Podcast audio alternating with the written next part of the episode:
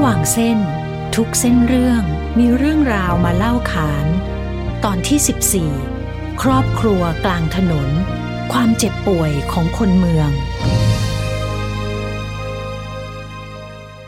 รายการเรื่องระหว่างเส้น จะมานำเสนอเสน่ห์ความน่าหลงไหลของวรรณกรรมร่วมสมัย ที่มีทั้งประเด็น แง่คิด และการเชื่อมโยงกับบริบทของสังคมไทยในแต่ละยุคสมัย ซึ่งมีความหลากหลายของวิถีชีวิตของผู้คนต่างๆ สะท้อนอยู่ในผลงานแต่ละชิ้นที่ยกมา คนเมืองอย่างพวกเรา ชินชากับเรื่องปัญหารถติด อาชญากรรม ความรุนแรง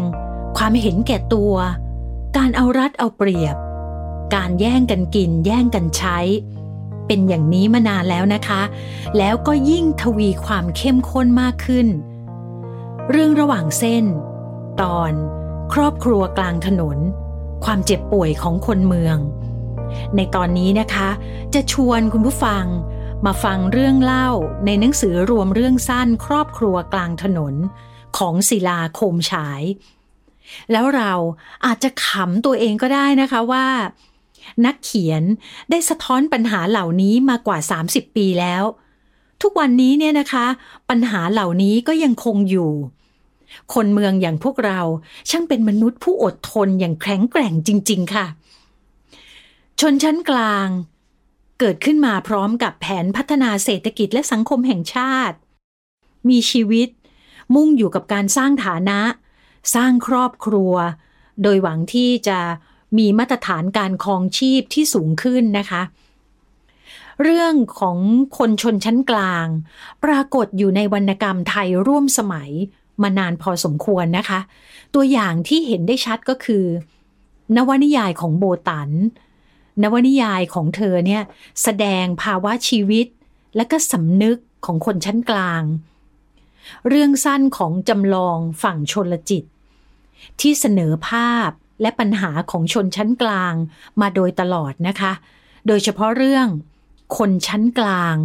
เขียนเมื่อปี 2529 ค่ะ ได้แสดงภาพชีวิต และก็วัฒนธรรมการเสพความบันเทิง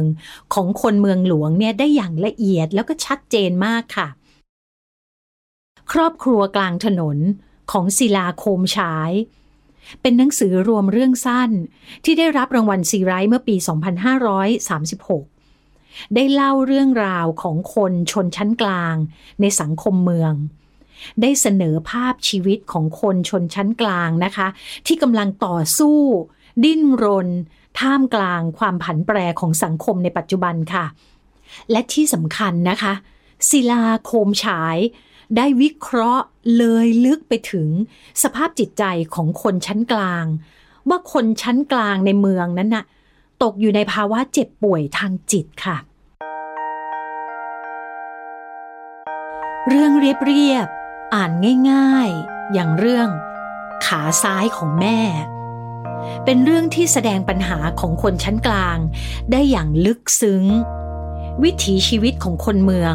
ก็คือการทำงานเพื่อชีวิตที่ดีกว่าในวันข้างหน้า ชีวิตที่ดีกว่า หมายถึง การแต่งงาน การมีบ้าน การมีรถ มีสิ่งอำนวยความสะดวก คนเมืองไม่มีเวลาคิดถึงเรื่องเล็กๆ น้อยๆ ของคนอื่น แม้กระทั่งเรื่องของแม่ แม่ที่มีขาซ้ายเกือบจะพิการ ผมในเรื่องนี้เป็นพนักงานบริษัท มีเงินเดือนกว่า 8,000 บาท เทียบกับสมัยนี้ ก็น่าจะเป็นเงินกว่า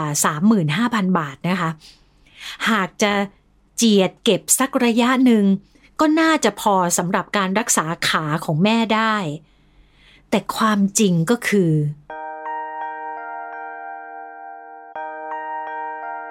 ผมแทบไม่ได้คิดถึงเรื่องนี้อีก และเมื่อคิด มันก็มักอยู่หลังความจะเป็นอื่น ๆที่ผ่านเข้ามา แม่ผ่านไปถึงประตูรั้วสวน เลื่อนท่อนไม้ไผ่ที่สอดไว้กั้นวัวควาย ชั้นบนเปิดออก แต่ชั้นล่างสุดสูงจากพื้นขนาดเข่า เป็นไม้ท่อนยาวมัดตายกับหลัก ต้องข้ามไป เป็นตอนที่ผมจำติดตา แม่ใช้มือสองข้างจับเสาหลักประตูไว้แน่น ออกแรงเกรงแขนจนก้อนเนื้อปูด เสื้อสีทึมๆ ตรงแผ่นหลังตึงแน่น เอาเท้าขวาปีนป่ายเหนือไม้ขั้นประตูชั้นล่างสุด ค่อยๆ โหนยกร่างตุ้มท้วมที่มีน้ำหนักไม่ต่ำกว่า 60 กิโลขึ้นไป แล้วหย่อนตัวช้าๆ ลงอีกด้านหนึ่ง แม่หายไปพักเดียวก็กลับมาส้มโอห้าถึงหกลูกอยู่ในวงแขน พอถึงประตูรั้ว วางส้มโอลงกับพื้น เตรียมโหนตัวกลับ ผมผุดลุกพุ่งไปหา สุดที่จะทนทาน อ่านภาพบรรยายตรงนี้แล้ว นึกถึงเรื่องสั้นจีนเรื่องหนึ่ง ชื่อ เงาหลังของพ่อ จูจือชิง เขียนเมื่อปี 2468 ค่ะจูจือชิง เป็นนักเขียนเรื่องสั้นจีนสมัยใหม่ ผู้นำแนวการเขียนแบบตะวันตก มาสู่วรรณกรรมจีนในยุคประชาธิปไตยของดรสุญญเซนค่ะ ผมแลเห็นหลังพ่อไวๆ เงาหลังของพ่อทำให้ผมร้องไห้ จูจือชิง เล่าภาพของพ่อ ด้วยสำนวนโวหารเรียบๆได้ภาพชัดเจนนะคะ แล้วก็ชวนสะเทือนใจ ไม่เพียงแต่ผมตัวละครในเรื่องนะคะ จะสะเทือนใจที่เห็นพ่อของตน สู้อุตสาห์ไปซื้อส้มให้ตนอย่างทุลักทุเล ผู้อ่านเองก็สะเทือนใจ และร่วมซึมซาบกระแสความรัก ความอาทรที่พ่อมีต่อลูก ภาพบรรยายทั้งสองภาพนี้นะคะ เป็นเครื่องยืนยันได้ดีว่า ความงามวรรณศิลป์เกิดจากความเรียบง่าย และความจริงใจ สามารถใช้สื่อความคิดอันลุ่มลึกได้อย่างดีนะคะ ในเรื่องขาซ้ายของแม่ ไม่ได้นำเสนอภาพของแม่ เพียงเพื่อแสดงความซาบซึ้งในพระคุณแม่นะคะ แต่ใช้เพื่อลงโทษ โบยตีความรู้สึกของคนเมือง แม่รู้สึกเป็นห่วงเป็นใยลูกตลอดเวลา แต่คนที่เป็นลูก ถูกสังคมเมือง กลืนกินจิตวิญญาณของความรัก ความอาทร ความใส่ใจ แม้กระทั่งในแม่ของตน ในเรื่องสั้นจีนเรื่องนี้ กล่าวถึงผม ตัวละครในเรื่อง เดินทางจากปักกิ่งกลับบ้านเกิด กลับมาในวันที่ครอบครัวตกอยู่ท่ามกลางความหม่นเศร้า ย่าถึงแก่กรรม พ่อลาออกจากงาน ซ้ำยังเป็นหนี้เป็นสิน บ้านช่อง ไม่มีใครดูแล เมื่อเสร็จภารกิจเรื่องงานศพของย่าแล้ว ผมเดินทางกลับปักกิ่งไปเรียนต่อ โดยมีพ่อ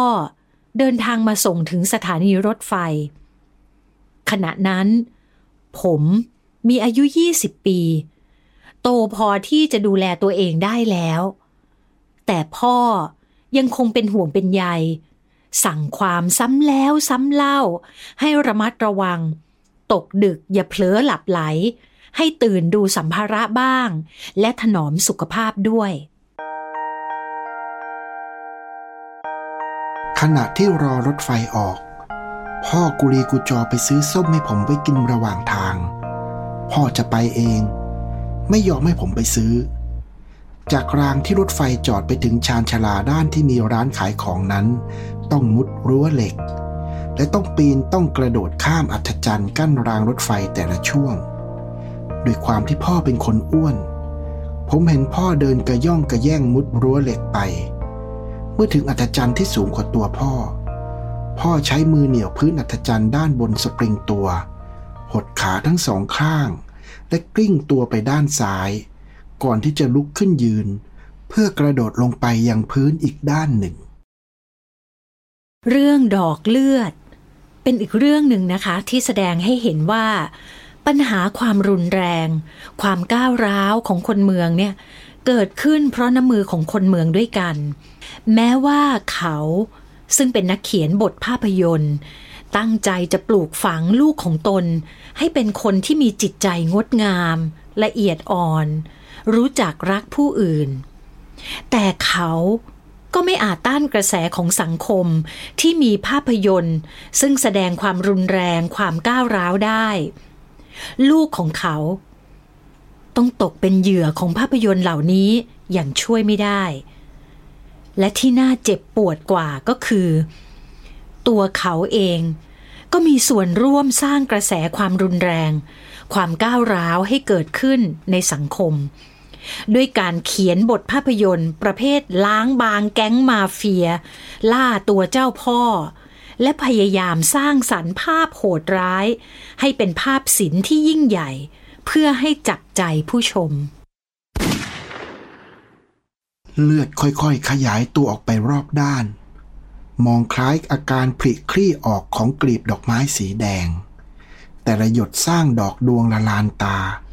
ราวเป็นพุ่มไม้ดอกพร้อมใจกันเบ่งบาน ภาพของเลือดที่หยดต้องผ้าปูโตสีขาว เป็นภาพที่แสดงให้เห็นอาการเจ็บป่วยทางจิตของคนเมืองอย่างลุ่มลึก เมื่อเขาเห็นเลือดเป็นดอกไม้ได้ นั่นหมายความว่า เขาเห็นความโหดร้ายเป็นความงดงาม จินตนาการเช่นนี้น่าสะพรึงกลัวเป็นอย่างยิ่งนะคะ เรื่องราวที่เข้ายุคเข้าสมัยมากอีกเรื่องหนึ่งก็คือเรื่องเด็กหัวขี้เลื่อย กับกระดาษห่อหนังสือ เรื่องนี้สะท้อนปัญหาของผู้แทนราษฎรคุณภาพต่ำด้วยอารมณ์เสียดสีแล้วก็มีอารมณ์ขันค่ะมันไต่ยั่วเยี้ยพัวพันกันจนเป็นก้อนกลม หนอนบางตัวไต่กระดืบอยู่ตรงมุมปาก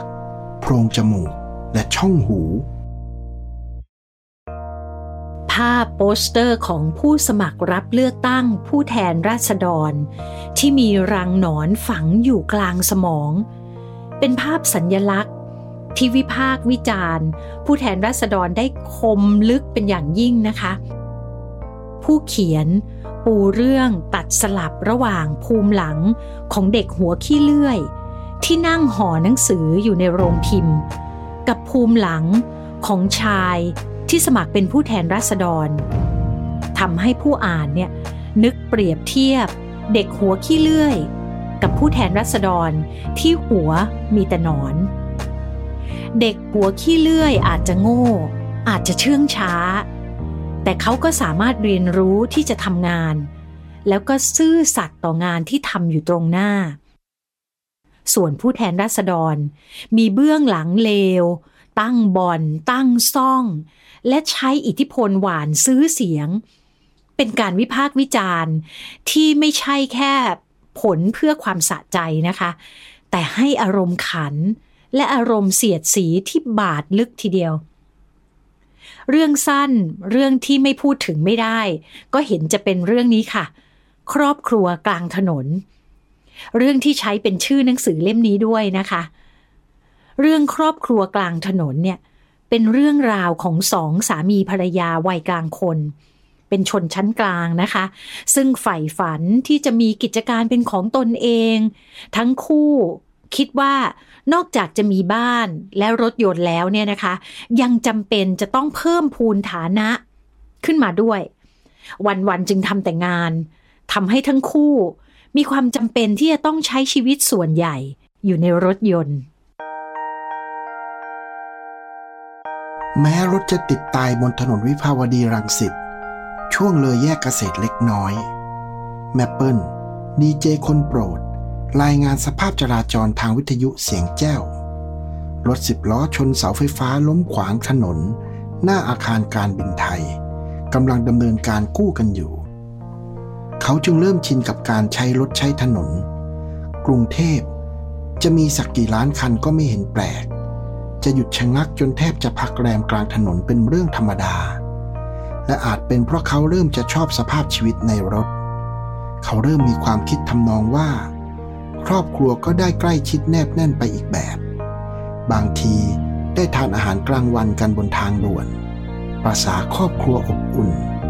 มีเรื่องได้หัวรอดต่อกระซิก เช่นเมื่อรถยนต์ติดตายนานเป็นชั่วโมง ทั้งคู่ก็มีเกมสนุกเล่นกันอยู่ในรถ แม้กระทั่งการมีเพศสัมพันธ์กันในรถ ขาคุณสวยจัง เสียงผมสั่น อกใจรัวระทึกประหลาด จะบ้าเนอะ น้ำเสียงเธอใช่จะจริงจังดังน้ำคำ เชิดหน้าขึ้นจากการสำรวจความเรียบร้อยของเล็บ ลำคอระหงขาวเนียน ผมกลืนน้ำลายฝืดคอ ถอนสายตาหนี สะกดความพรุ่งพล่านอันทรมานให้สงบ แต่ภาพเคยเห็นเป็นอยู่กระตุ้นจินตนาการต่อเนื่อง เขาหันมองหน้า จับใบหน้าภรรยาอย่างพินิษ คล้ายจะสวยกว่าปกติ ไล่ต่ำลงมาถึงอกอวบ ท่อนขากลมกลึงเนียนผ่อง แม้ว่าเขาพยายามถอนสายตาหนี แต่ในที่สุด เขาก็ไม่อาจควบคุมธรรมชาติ ยิ่งเป็นสัตว์ประเสริฐชอบแสวงหาทดลอง อยากลิ้มลองรสแปลกใหม่ ใจตะเลิดเปิดเปิงบ้าคลั่ง เหงื่อคล้ายจะชื้นฝ่ามือ เมื่อเบนสายตาสำรวจไปรอบๆ รถเราติดฟิล์มกรองแสงเช่นเดียวกับคันอื่นที่เห็น แถมยังมีแผ่นพลาสติกกันแดดอีกชั้น แอร์เย็นฉ่ำวิทยุกังวาน เปียโนคอนแชร์โตบรรยายความหมายของสายน้ำ สงบเงียบและคลุ้มคลั่ง เอื้อมมือสั่นเทิ้มรูดแผ่นกันแดดกระจกหน้ามิดชิด โลกส่วนตัวของเรา ลอยเคว้งในบรรยากาศใสหวาน ศิลาโคมฉาย จินตนาการภาพรถติดในกรุงเทพได้อย่างสะใจ ถึงขั้นปลูกกล้วยกันในรถ และตั้งท้องกลางถนนได้เลยนะคะ ครอบครัวกลางถนนเป็นวรรณกรรมเพื่อชีวิตในความหมายที่ขยายกว้าง แสดงเนื้อหาครอบคลุมถึงชีวิตที่ทุกทนของคนเมือง และถ่ายทอดให้เห็นความเจ็บป่วยทางจิต ของผู้คนเหล่านี้ได้อย่างมีอารมณ์ขัน อารมณ์เสียดสีอย่างน่าสนใจค่ะ แม้ว่าเวลาจะผ่านไปถึง 30 ปีแล้ว ภาพคนเมืองที่สะท้อนในหนังสือเล่มนี้ ก็ยังปรากฏให้เห็นกันอยู่ทุกเมื่อเชื่อวันนะคะัดกลับมาในวันนี้นะคะ ลองมาฟังสภาพเมืองจากคุณแทนสอนพรปัญญาพัฒน์ซึ่งศึกษาจบปริญญาตรีและโท ในสาขาสถาปัตยกรรมผังเมือง แล้วก็เป็นอนุกรรมการประชาสัมพันธ์สภาสถาปนิก และเป็นกรรมการบริษัท Urban Room จำกัด บริษัทออกแบบผังเมืองของตัวเองด้วยนะคะ กรุงเทพเนี่ยมันมีความหนานแน่นค่อนข้างเยอะก็คือ มันมีทั้งความหนานแน่นมันมีทั้งความแออัดก็คือคนเนี่ยอยู่รวมกันเยอะมากๆในแต่ละพื้นที่นะครับโดยเฉพาะพื้นที่ที่มันเป็นศูนย์กลาง เอ่อของมหานครกรุงเทพจริงๆเนี่ยโอ้อยู่กันแล้วแบบลงไปเนี่ยเราจะเจอคนที่หลากหลายมากนะครับบางคนจะเห็นเฉพาะช่วงเวลากลางวัน บางคนเราจะเจอเขาเฉพาะช่วงเวลากลางคืนหลังสี่ทุ่มเท่านั้นถึงจะเจอเขาอะไรเงี้ยเพราะฉะนั้นการออกแบบในพื้นที่ที่มันมีความหนาแน่นสูงๆอย่างกรุงเทพมหานครเนี่ยครับมันทำได้ยากกว่า เพราะว่ามันมีโจทย์ที่มันสลับซับซ้อนมากๆอย่างที่ผมบอกว่า มันมีคนเยอะมากครับแล้วเราต้องการที่จะเข้าใจกลุ่มคนที่มันแตกต่างกัน แต่ว่าเขาใช้พื้นที่เดียวกันเนี่ยเพราะฉะนั้นมันทำให้เราต้องเข้าไปเจอ เข้าไปดูความต้องการของคนที่เยอะมากๆ แต่ถ้าเป็นบริบทของต่างจังหวัดเนี่ยครับความหนาแน่นเนี่ยแน่นอนว่ามันไม่เท่ากรุงเทพแน่ๆนะครับ เพราะฉะนั้นเนี่ยในแง่ของการที่จะเข้าไปรับโจทย์ เข้าไปดูพฤติกรรม เข้าไปดูความต้องการอะไรคือปัญหาของกลุ่มคนเหล่านั้นอะไรเงี้ยครับ มันทำได้ได้เออง่ายกว่ากรุงเทพนะครับ ทีนี้เออแต่ว่าในต่างจังหวัดเองเนี่ยครับมันก็ ก็มักจะเจอโจทย์อื่นๆโอเค มันอาจจะไม่ใช่เป็นเรื่องของคนละ มันอาจจะเป็นเรื่องของกายภาพอื่นๆ เรื่องของธรรมชาติต่างๆ ที่ต้องเข้ามาพิจารณาด้วยอย่างเช่น ถ้าเกิดเราเข้าไปดูพื้นที่ที่มันเป็นแบบอะสมมตินะครับเอ่อริมแม่น้ำหรือว่าชายทะเล หรือว่าแบบอยู่ติดกับเอ่อภูเขาอะไรทำนองเนี้ยครับหรือว่าแม้กระทั่งอยู่ในพื้นที่ที่มันเป็นพื้นที่น้ำหลากน้ำท่วมอย่างเงี้ยครับมันก็จะมี โจทย์ในมิติอื่นๆด้วย คือมันอาจจะไม่ได้เป็นแค่เรื่องของคนแต่เพียงอย่างเดียว ก็อาจจะมีเรื่องของบริบทที่มันเป็นธรรมชาติด้วย เป็นเงื่อนไขในเชิงพื้นที่อื่น ๆ ที่อาจจะไม่ใช่แค่คนแต่เพียงเท่านั้น คุณแทนสอนได้เริ่มต้นอาชีพนักพัฒนาเมือง ด้วยการเป็นพนักงานรุ่นแรกของศูนย์ออกแบบและก็พัฒนาเมือง หรือว่า Urban Design and Development Center นะคะ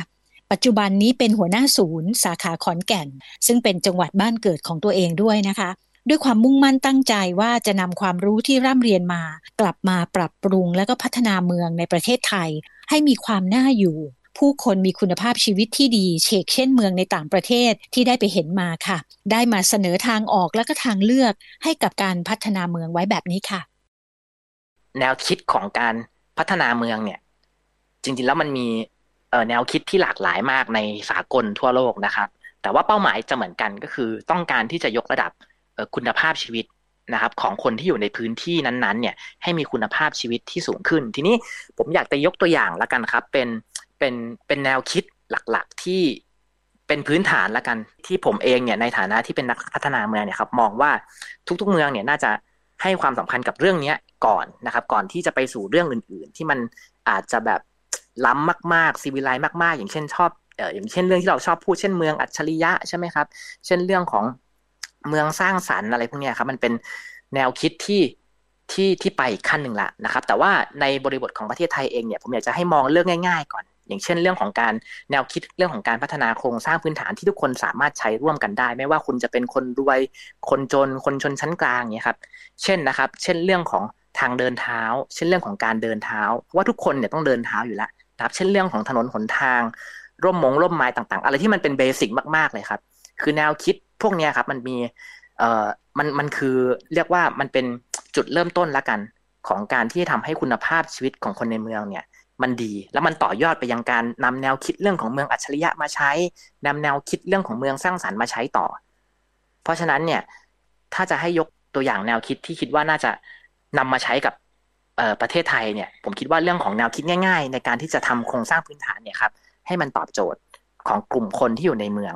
นะครับ ทีนี้อยากจะขยายความอีกนิดนึงนะครับว่า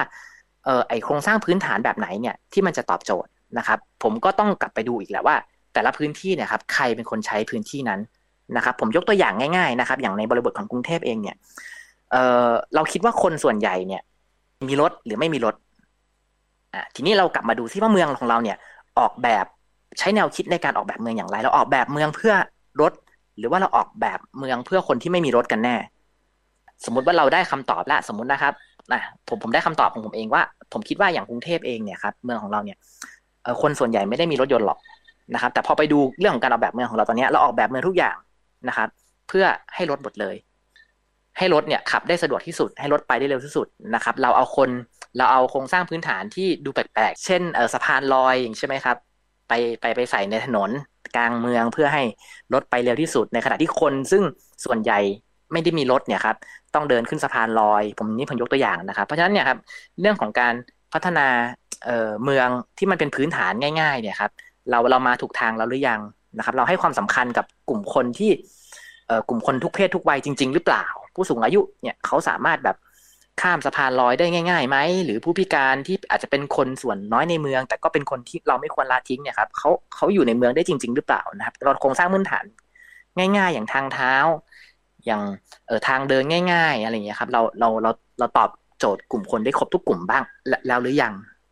ครับเพราะฉะนั้นแนวคิดถ้าตอบคาถามก็คือแนวคิดเนี่ยครับการทำโครงสร้างพื้นฐานที่เกี่ยวข้องกับการเดินเนี่ยแหละครับ น่าจะเป็นจุดเริ่มต้นของการที่จะทำให้เมืองกรุงเทพเนี่ยสามารถเออพัฒนาต่อไปได้ไม่ใช่แค่กรุงเทพครับทุกๆเมืองในประเทศไทยเนี่ยสามารถก้าวต่อไปได้ แล้วก็สุดท้ายเนี่ยผมอยากจะ ลองชวนชวนลองมองดูเออประเทศที่ที่เราชอบไปเที่ยวกันที่เราเห็นว่าเมืองนั้นมันดี เมืองนี้น่าอยู่จังเลยเวลาเราไปเที่ยวต่างประเทศนะครับ เมืองส่วนใหญ่อะครับ ร้อยทั้งร้อยเนี่ยผมเชื่อว่า ถ้าทุกคนไปดูทางเท้าของเขาไปดูพื้นที่จัตุรัสต่างๆเนี่ยครับที่คนไปเยอะๆคนไปช้อปปิ้งเยอะๆไปเดินเที่ยวเยอะเราไปเที่ยวเนี่ยแหละครับจะเห็นเลยว่าเขาออกแบบเนี่ยเขานึกถึงคนที่เป็นคนที่ไม่มีรถซะเป็นส่วนใหญ่ อันนี้ผมอยากจะลองให้ลองนึกดูนะครับ แล้วก็ลองลองมองเปรียบเทียบกับกรุงเทพดูว่าเรามีพื้นที่อย่างนั้นแล้วหรือยัง เรามีแบบนั้นมากพอหรือยังที่ทำให้แบบเขาต่อยอดทำให้ประเทศเราเนี่ยมันต่อยอดไปยังเมืองแนวคิดต่างๆ ที่ผมพูดไปในตอนแรกเมืองอัจฉริยะเมืองสร้างสรรค์ต่าง ๆ ได้ คนที่เกิดมาอยู่และเติบโตในเมือง ต่างก็ใฝ่ฝันที่จะมีชีวิตที่หรูหรา อาศัยสุดหรูบนตึกสูงเทียมเมฆเพื่อมองเห็นเส้นขอบฟ้าของเมือง ต่างก็ต้องทำงานหนัก และก็เก็บออมอย่างขยันขันแข็ง เป็นเวลาหลายสิบปีนะคะ เพื่อจะทำให้ความฝันเป็นจริง แต่เมื่อวันเวลาผ่านไป ประสบการณ์ชีวิตก็สอนให้ตระหนักได้ว่าการใช้ชีวิตในเมืองสมัยใหม่นั้นนะคะ ไม่ได้เหมือนความฝันอย่างที่เราเราจินตนาการเอาไว้ ชีวิตที่มีความสุข คือเมื่อคิดถึงความเรียบง่าย และความอบอุ่นในวัยเด็ก คิดถึงทุ่งหญ้าเขียวขจี และเสียงนกร้อง ความปรารถนาที่จะหลีกหนีจากการจราจรที่ติดขัด ถนนที่จอแจ และความเร่งรีบตลอดเวลา คุณผู้ฟังลองหันไปมองดูสิคะ ชีวิตที่อาศัยอยู่ในเมืองเล็กๆ นอกเมือง เรื่องราวชีวิตอันเงียบสงบที่อยู่ในชนบท ตื่นนอนตอนเช้าตรู่พร้อมกับเสียงไก่ขัน ใช้เวลาทั้งวันไปกับการดูแลสวน ไร่นาและก็สัตว์เลี้ยง เพลิดเพลินไปกับความเงียบสงบและความสงบสุขของชนบท นั่นต่างหากที่เป็นสิ่งที่น่าใฝ่หา พวกเราอาจจะเข้าใจผิดกันมาตลอดก็ได้นะคะ ที่ไล่ตามความฝันลมๆแรงๆของเมืองใหญ่ ความสุข ไม่ได้อยู่ที่ทรัพย์สินเงินทอง หรือว่าความฟุ่มเฟือยของชีวิตในเมือง ความสุข อยู่ในความเรียบง่ายของชีวิต และใกล้ชิดกับรากเหง้าของชีวิตที่แท้จริง ท่ามกลางธรรมชาติ นั่นต่างหากคะที่จะพาให้ได้พบกับความสุขและความพอใจ ที่หาไม่ได้จากในเมืองที่ทันสมัย และวุ่นวาย